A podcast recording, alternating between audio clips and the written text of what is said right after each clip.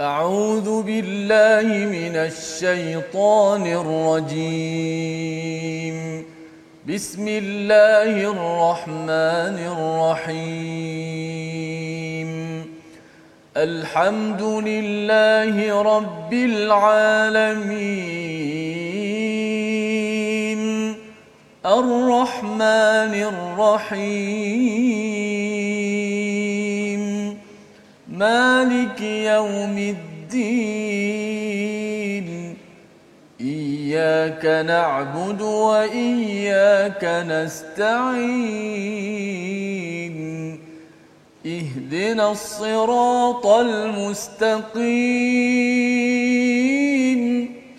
صراط الذين أنعمت عليهم غير المغضوب عليهم ولا الضالين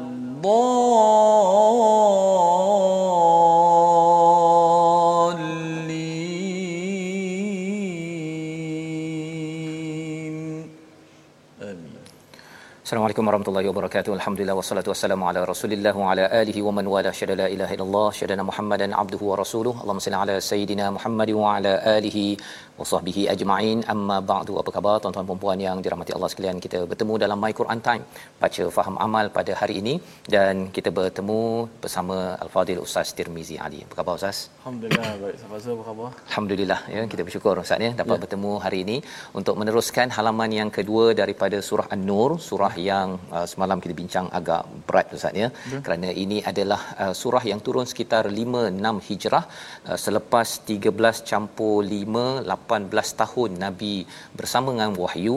Dan pada hari ini kita ingin menyemak kepada halaman 351 baca faham amal dan moga-moga kita diberikan rahmat fadal kurniaan daripada Allah Subhanahu Wa Taala. Mari sama-sama kita mulakan dengan doa ringkas kita untuk kita memohon perlindungan daripada Allah daripada syaitan daripada perkara-perkara yang tidak diingini. Auzubillahi minasyaitonir rajim. Doa kita subhanakala ilmalana illa ma 'allamtana innaka antal alimul hakim.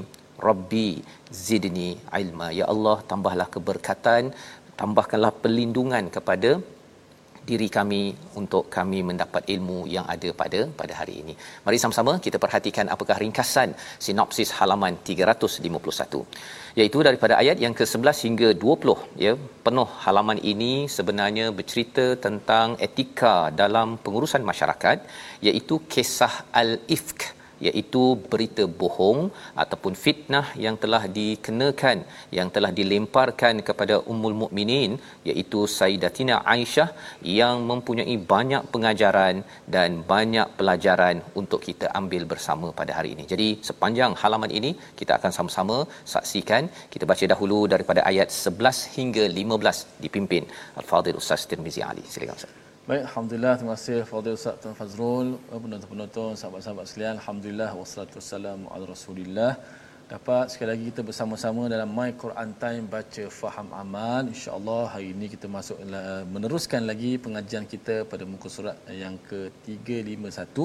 Surah An-Nur. Sudah pasti surah yang cukup Uh, menguji minda kita dan memberi banyak panduan kepada kita dengan kisah-kisah yang Allah Taala takdirkan berlaku kepada uh, Nabi SAW dan uh, isteri baginda Sayyidatina Aisyah radhiyallahu taala wa ardaha mudah-mudahan menjadi uh, pengajaran yang sangat berguna dalam kehidupan kita yang penuh mencabar pada akhir ini. Baik, kita bacakan ayat yang ke-11 hingga ayat yang ke-15 uh, dengan tarannum ras insya-Allah.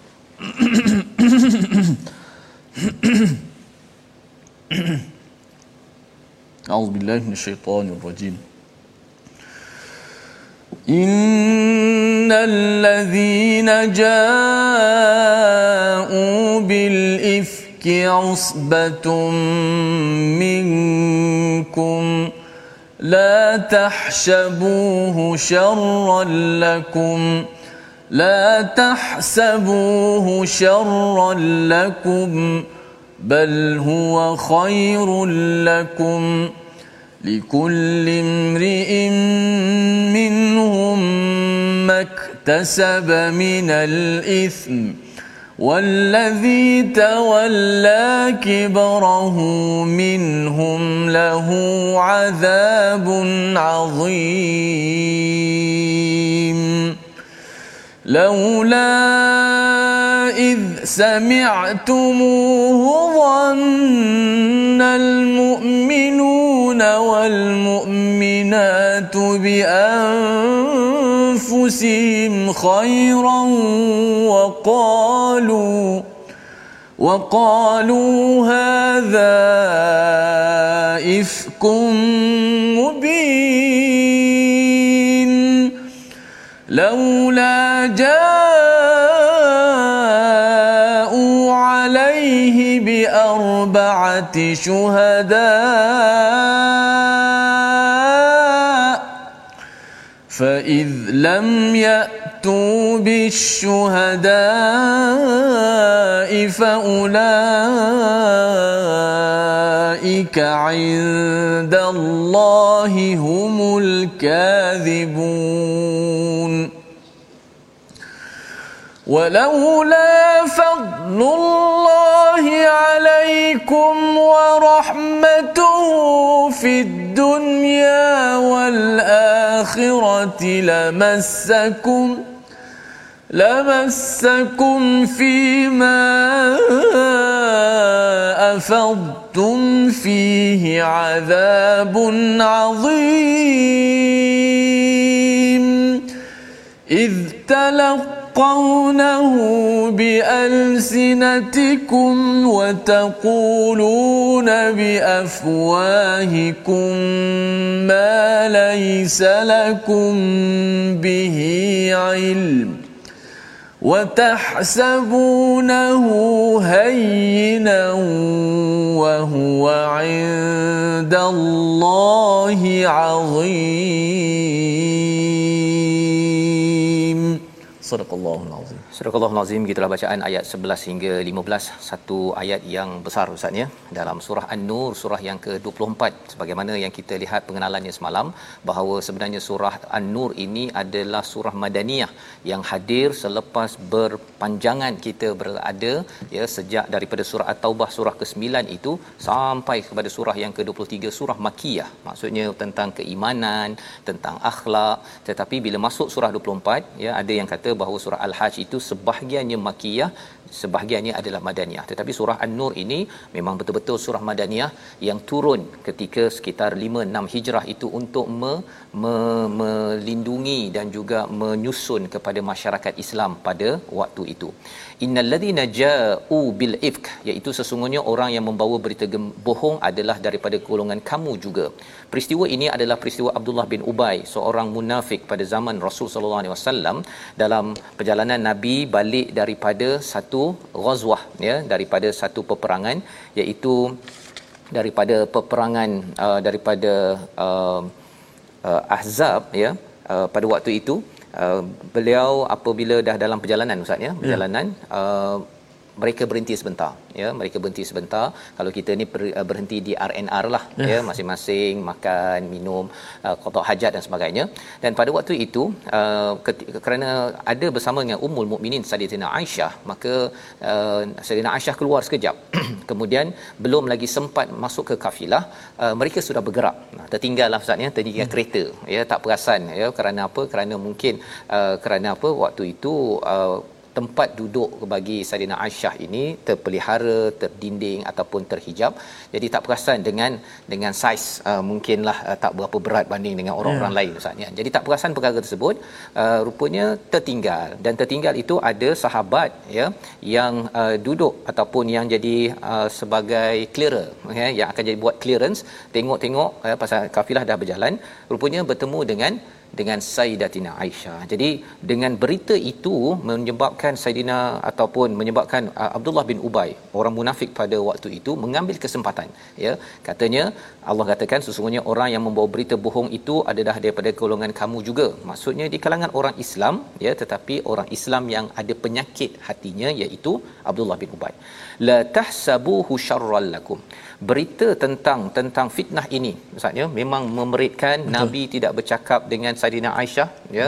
Saidina Aisyah juga menangis dan menangis dan menangis. Seorang suami ya yang uh, ini nabi pula tu ya. Tetapi uh, ini yang berlaku ini yang berlaku dan uh, berlaku perkara ini bukan sekadar dalam rumah nabi tetapi ianya tersebar. Sudah tentunya lah nabi sebagai orang yang yang menjadi tokoh. Tersebar berita itu di mana-mana nabi pun sukar untuk menyelesaikan isu itu. Jadi keperitan yang ada ya berhari-hari dinyatakan oleh Allah la tahsabuhu la tahsabuhu syarral lakum jangan kamu merasakannya ia adalah buruk Ha, jangan rasa buruk bal huwa khairul lakum tetapi ia adalah baik. Apa yang baiknya? Rupanya ada lima perkara ustaz ya. Lima perkara yang dinyatakan oleh Ibnul Juzai. Dia kata daripada peristiwa ini sebenarnya memang perit bagi Nabi, perit bagi Sayyidatina Aisyah, perit bagi Abu Bakar dan uh, semua umat Islam tetapi ia adalah baik bagi kita. Kita dapat banyak pelajaran, panduan sampai tahun ini bagaimana menguruskan uh, ifk ya ifk ini adalah satu berita bohong fitnah yang dikenakan kepada orang-orang yang beriman. Likulli imri'in minhum maktasaba minal ithm ya. Iaitu setiap orang daripada mereka akan mendapat balasan. Salah seorangnya sahabat ustaz ya, ya. yang uh, tokoh penyair pada waktu itu Hasan bin Sabit dia pun terperangkap terpercaya pada berita ini.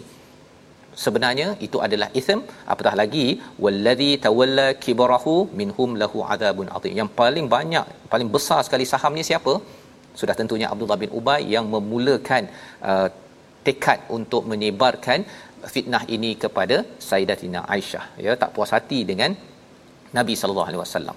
Kita lihat kepada apakah disiplin ketika berlaku peristiwa ini. Inilah pelajaran-pelajaran yang baik yang Allah cakap khairul lakum sebentar tadi, iaitu laula id sami'tumuhu dhannal mu'minin. Ya, jika kamu mendengar, ya, kamu mendengar dia menyangka al-mu'minin wal mu'minat itu bi anfusihim khaira. Kalau ustaz perasan ustaz ni kat yeah. sini sami'tumuh ini Allah bercakap jika kamu mendengar mm-hmm. kemudian Allah kata dhanna. Dhanna itu dia menyangka.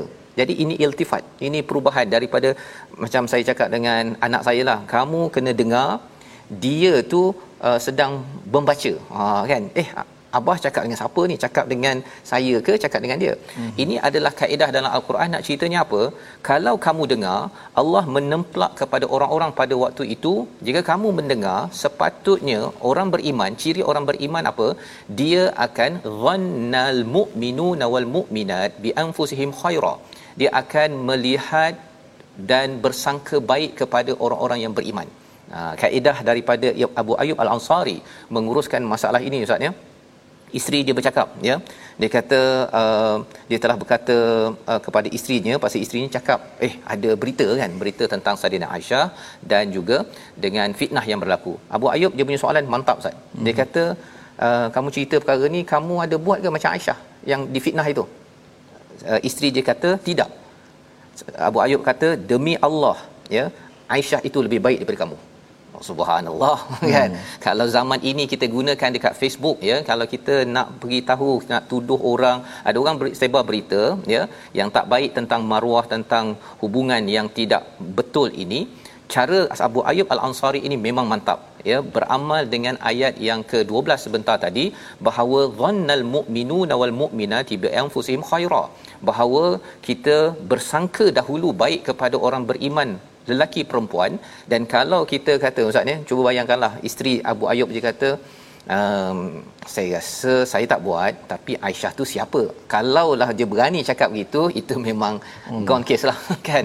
Nak ceritanya ialah tuan-tuan kadang-kadang kita kata uh, uh, saya tak buat ya tetapi orang yang saya baca berita dekat Facebook itu entah-entah buat kod itu menunjukkan bahawa kita lebih baik daripada orang yang kita sangka itu maka itu adalah antara antara uh, kerja cyber trooper yang tidak bertanggungjawab. Dan inilah inilah perkara yang perlu diberi perhatian agar jangan ia dilakukan. Allah kata di hujung itu waqalu hadza ifkum mubin. Siapa yang bercakap? Qalu mereka ya mereka ini orang-orang yang beriman. Cara pandangnya ialah ini adalah fitnah yang nyata. Ha kan? Dia ada dia ada cara dia respon pada peristiwa tersebut. Dia bukan dia kata mungkin betul kot ha ya eh, eh, dia tanya lagi okey hmm. Allah kata orang beriman caranya lain macam kamu kamu ni dengar semua kamu nak tanya kamu nak forward kamu nak tweet dan sebagainya bukan ciri orang beriman Ini sebagai peringatan ayat yang ke-12. Ayat yang ke-13 kita lihat satu lagi apakah disiplin penting bersama Ustaz Tirmizi.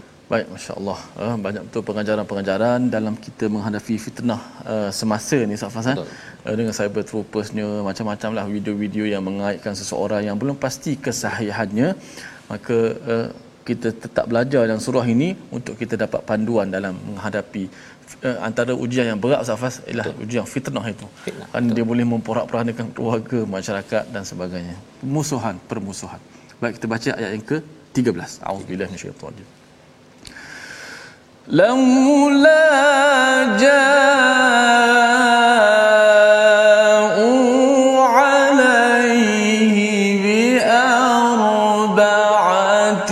adalah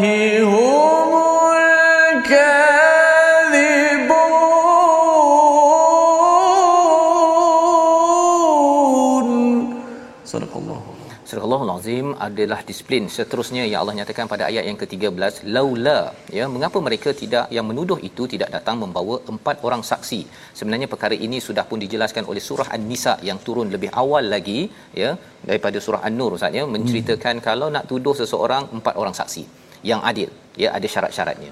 Jadi Allah mengingatkan balik ya Allah beritahu uh, beberapa masa sebelum surah An-Nisa turun pada tahun yang sama tapi pada masa yang berbeza Allah beritahu awal-awal kerana di situ ada tarbiyah kepada nabi. Maksudnya bagi orang beriman pasal selalu baca surah An-Nisa yang sudah turun maka mereka ingat dan beramal dengan isi kandungan untuk membawakan empat orang orang saksi. Tetapi orang munafik tidak baca Quran. Kan? Dia terlupa ustaz bahawa telah diingatkan dalam surah An-Nisa yang turun hmm. pada tahun 5 Hijrah tersebut. Bila bila turun pada 6 Hijrah ini surah An-Nur Allah ingatkan sekali lagi sepatutnya bawa empat orang saksi. Fa idlam jika mereka tidak mendatangkan syuhada saksi tersebut Allah kata apa faulaika indallahi humul kadhibun. Mereka itu yang yang yang uh, membawa ataupun menuduh itu digelar sebagai pendusta.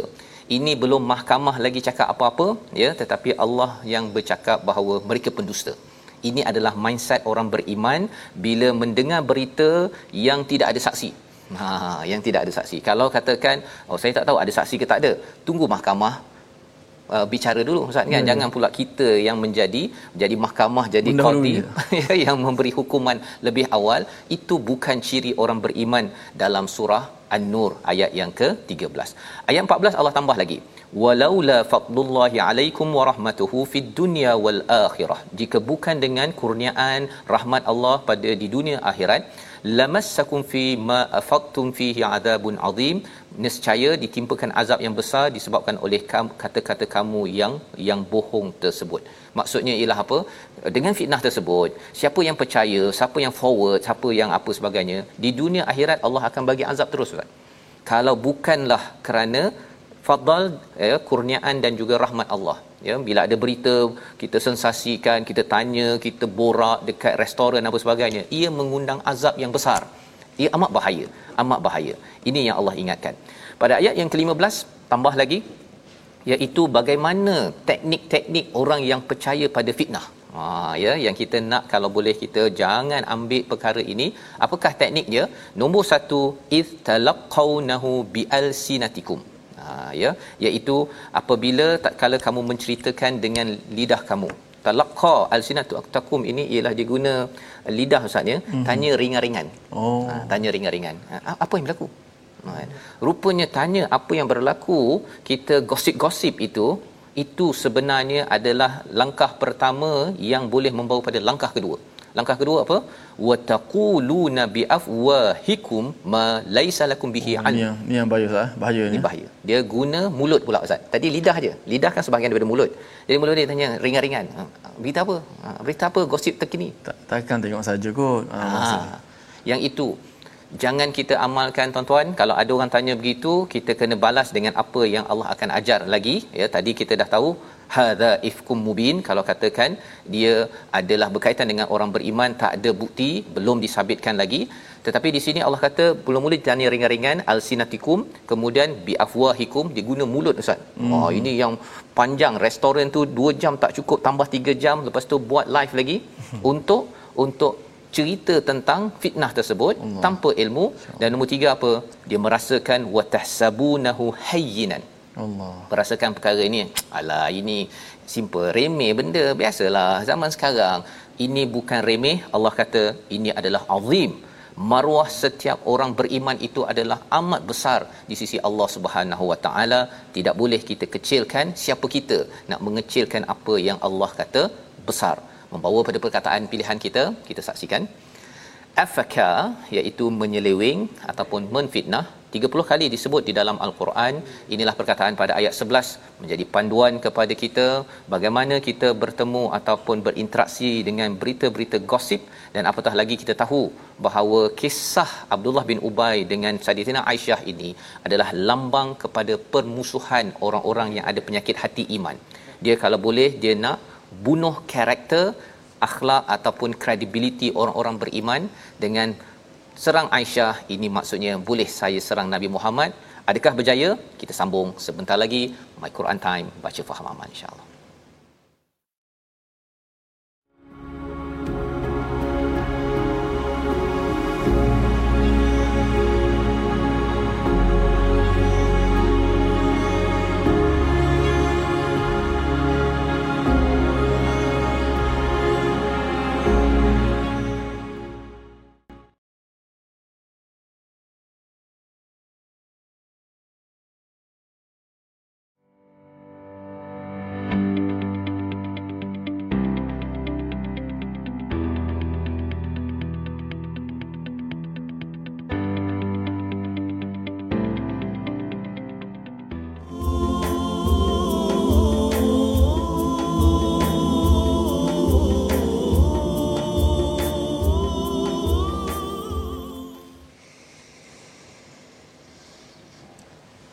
إذ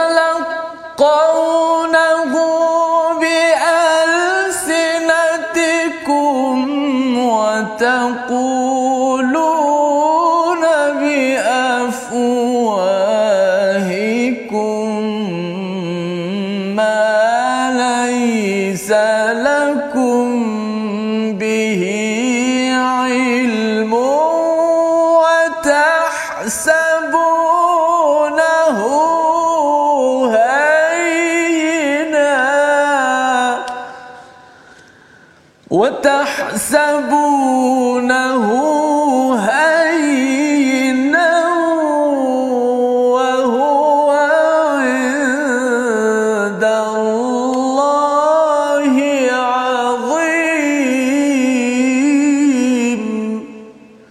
Ingatlah ketika kamu menerima berita bohong daripada mulut ke mulut dan kamu katakan dengan mulutmu apa yang tidak kamu ketahui sedikit pun dan kamu menganggapnya remeh kecil padahal di sisi Allah dalam pandangan Allah itu adalah soal yang sangat besar.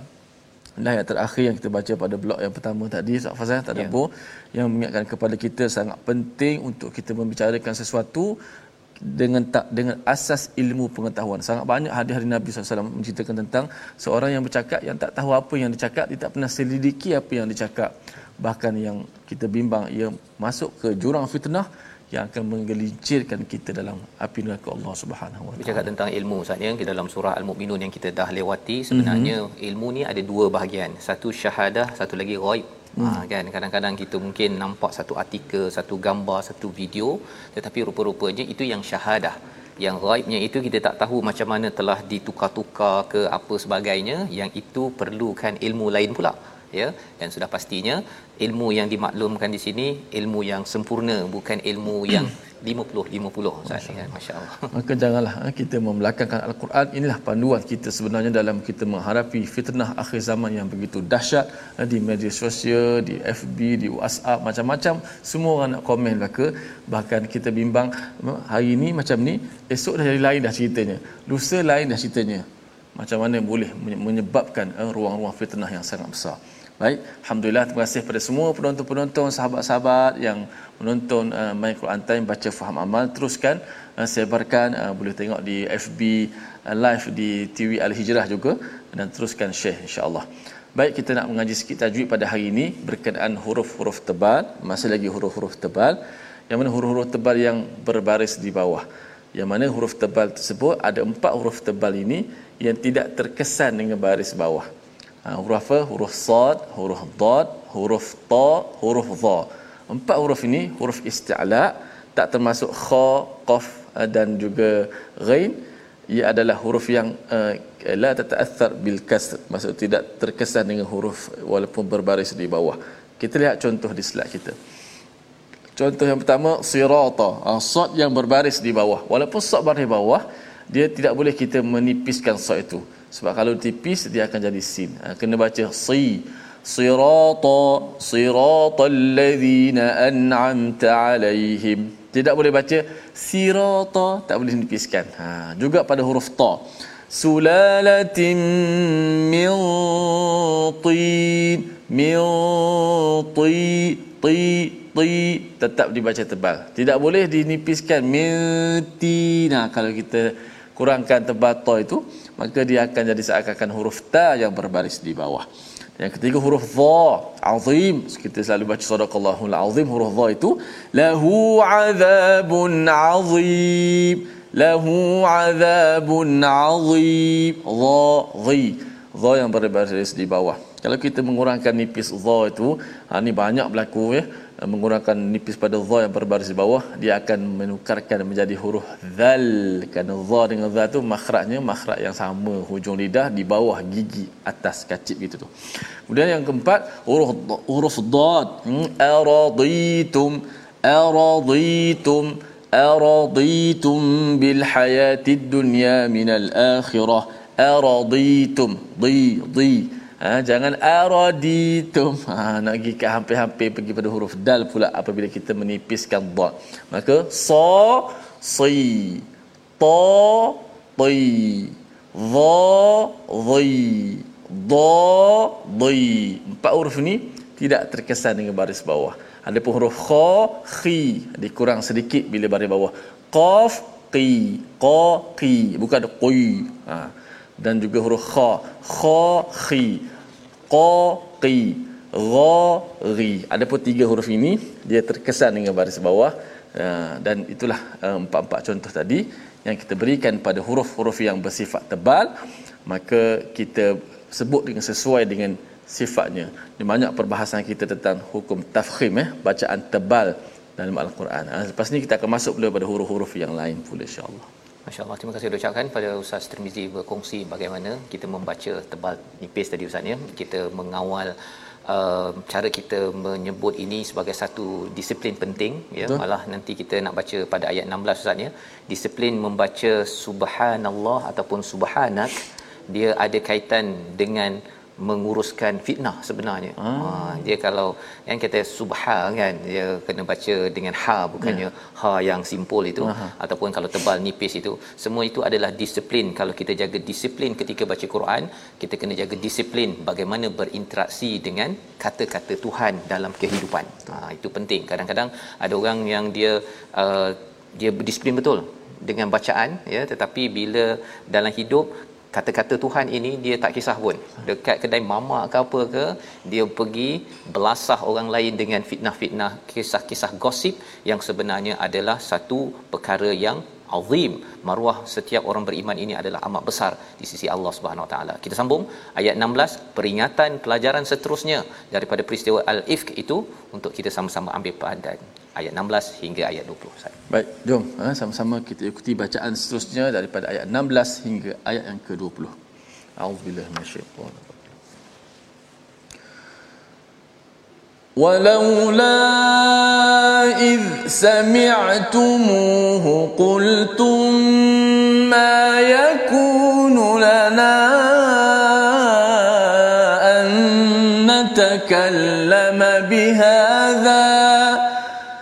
سبحانك هذا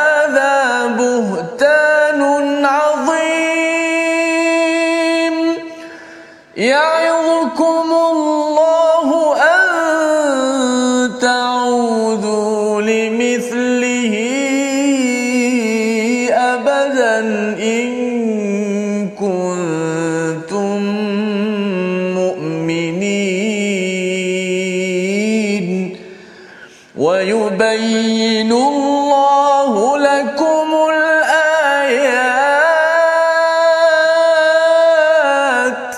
والله عليم حكيم. إن الذين يحبون أن تشيع الفاحشة في الذين آمنوا لهم لهم عذاب أليم في الدنيا والآخرة. والله يعلم وأنتم لا تعلمون. ولولا فضل الله عليكم ورحمته وأن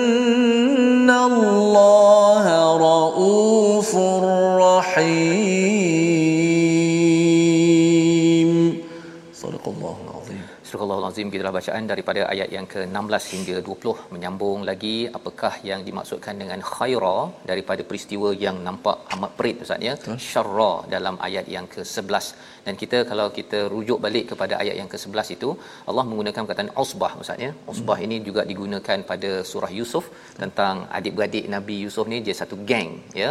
Satu geng zaman sekarang usbah ini bukan sekadar uh, geng fizikal yang kaki pukul tetapi istilahnya geng cyber trooper ya dia memang tukang pukul orang yang dia nak pukul.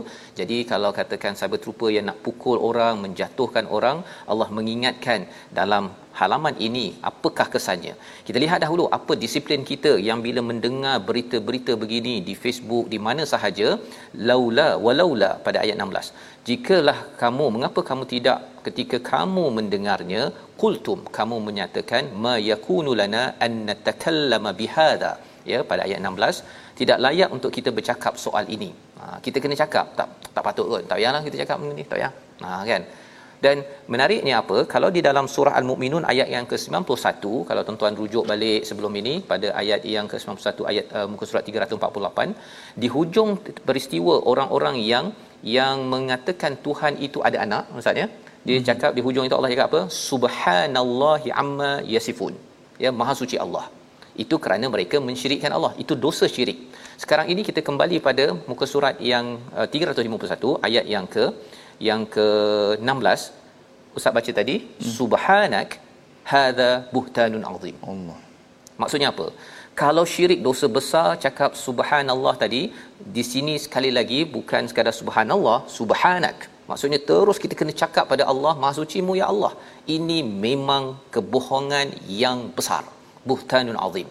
Ketika kita bertemu dengan orang-orang yang sedang menyebarkan fitnah kepada orang yang beriman yang tak ada bukti menyatakan bahawa dia bersalah. Jadi kita tengok berapa banyak kali Allah me- memberi panduan kepada kita bahawa sebenarnya kita tak patut borak perkara ini dan juga kita terus dia cakap subhanak. Ya orang beriman ya? Yang kamu cakap apa? Orang beriman. Subhanak. Ya maha sucimu ya Allah. Ini adalah satu kebohongan. Buhtan kalau pada ayat yang ke-12 tadi ifk. Ha, ifk ini adalah berita bohong maksudnya fitnah. Hmm. Tapi buhtan ini adalah lebih teruk daripada ifk. Ya. Nak ceritanya ialah buhtan ini sampai memang ada unsur-unsur untuk menjatuhkan, merosakkan seseorang.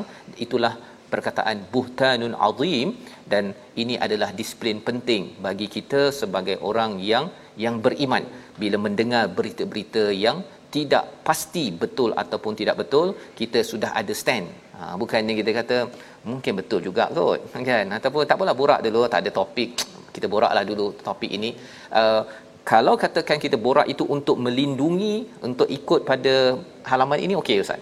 Ya tapi kalau sekadar nak kata ada berita terkini apa perkembangan terkini sebenarnya ini adalah salah satu daripada aktiviti yang yang rosak Ha ya kalau syirik itu dosa besar ini juga adalah dosa besar. Kita menyebarkan fitnah ataupun kita menyokong kepada fitnah yang perlukan taubat. Ini nanti kita akan bincang pada halaman seterusnya. Di ayat yang ke-17 ya'idukumullahu an ta'udu limithlihi. Inilah pelajarannya. Agar Allah memperingatkan kamu agar jangan mengulangi seperti itu selama-lamanya jika kamu ha, perkataannya di hujung itu Ustaz ya. Jangan ulang in kuntum mu'minin. Kita dah lewati surah al-mu'minun iaitu orang yang beriman sebenar-benarnya. Jangan ulang ya. Ha, jangan ulang.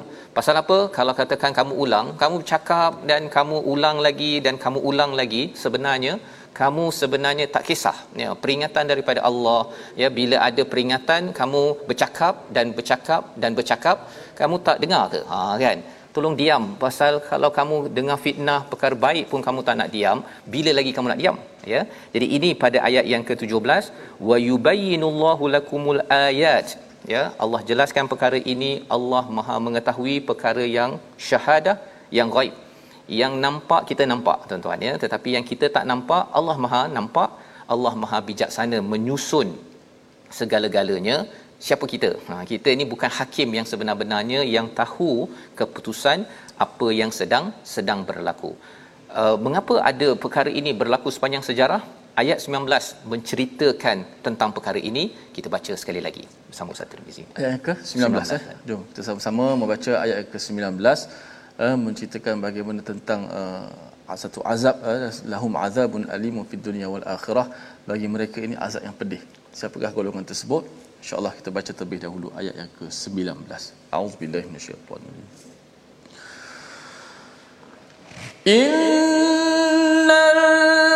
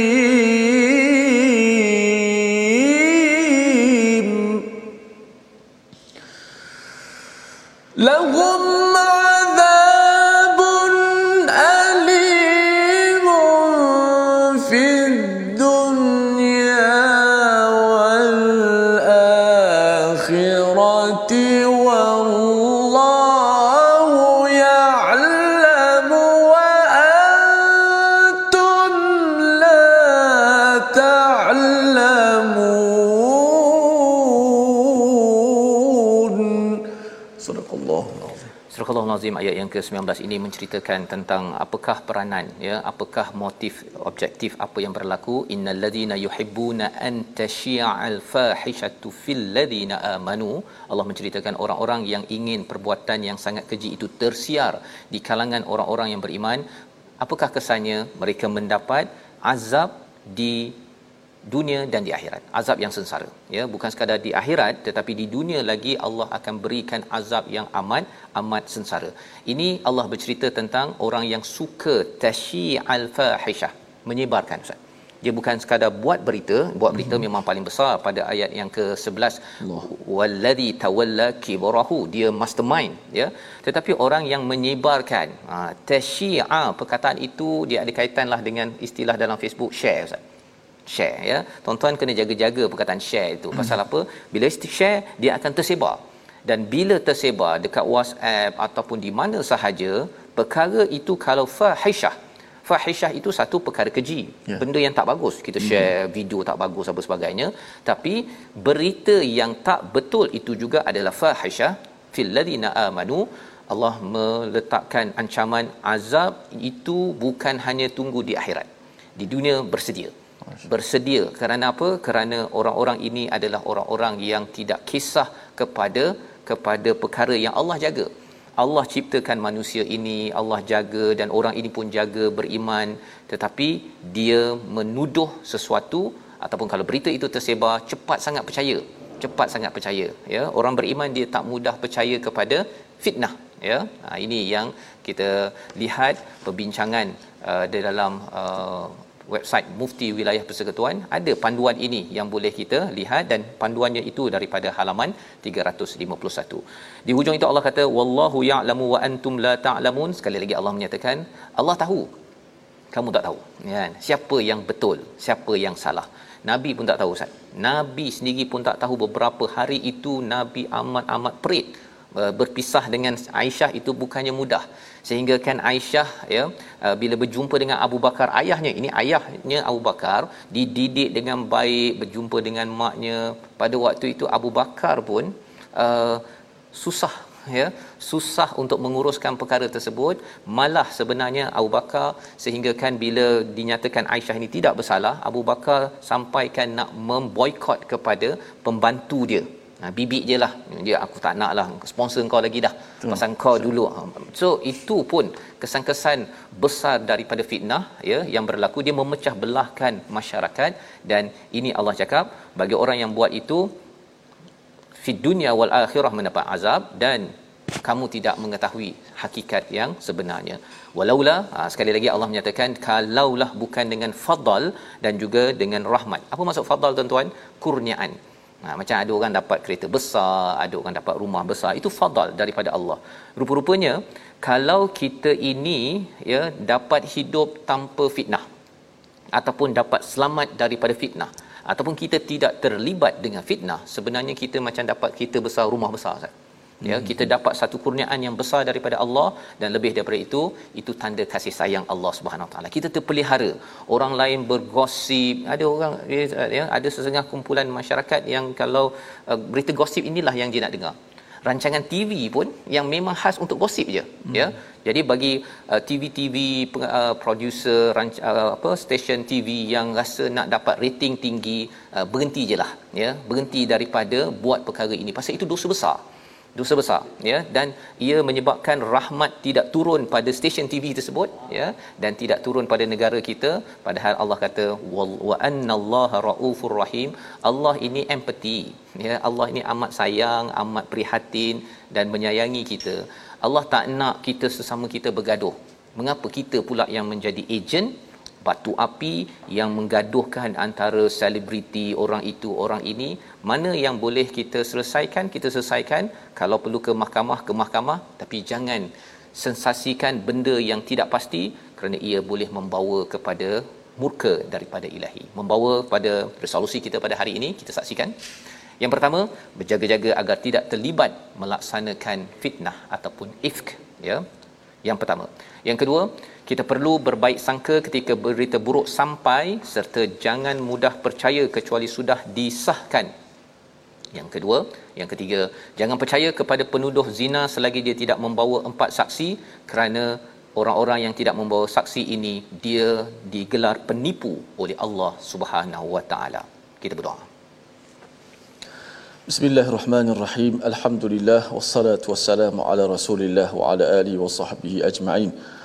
اللهم إنا نسألك فعل الخيرات وترك المنكرات وحب المساكين وأن تغفر لنا وترحمنا وإذا أردت فتنة في قوم فاقبضنا إليك غير مفتونين.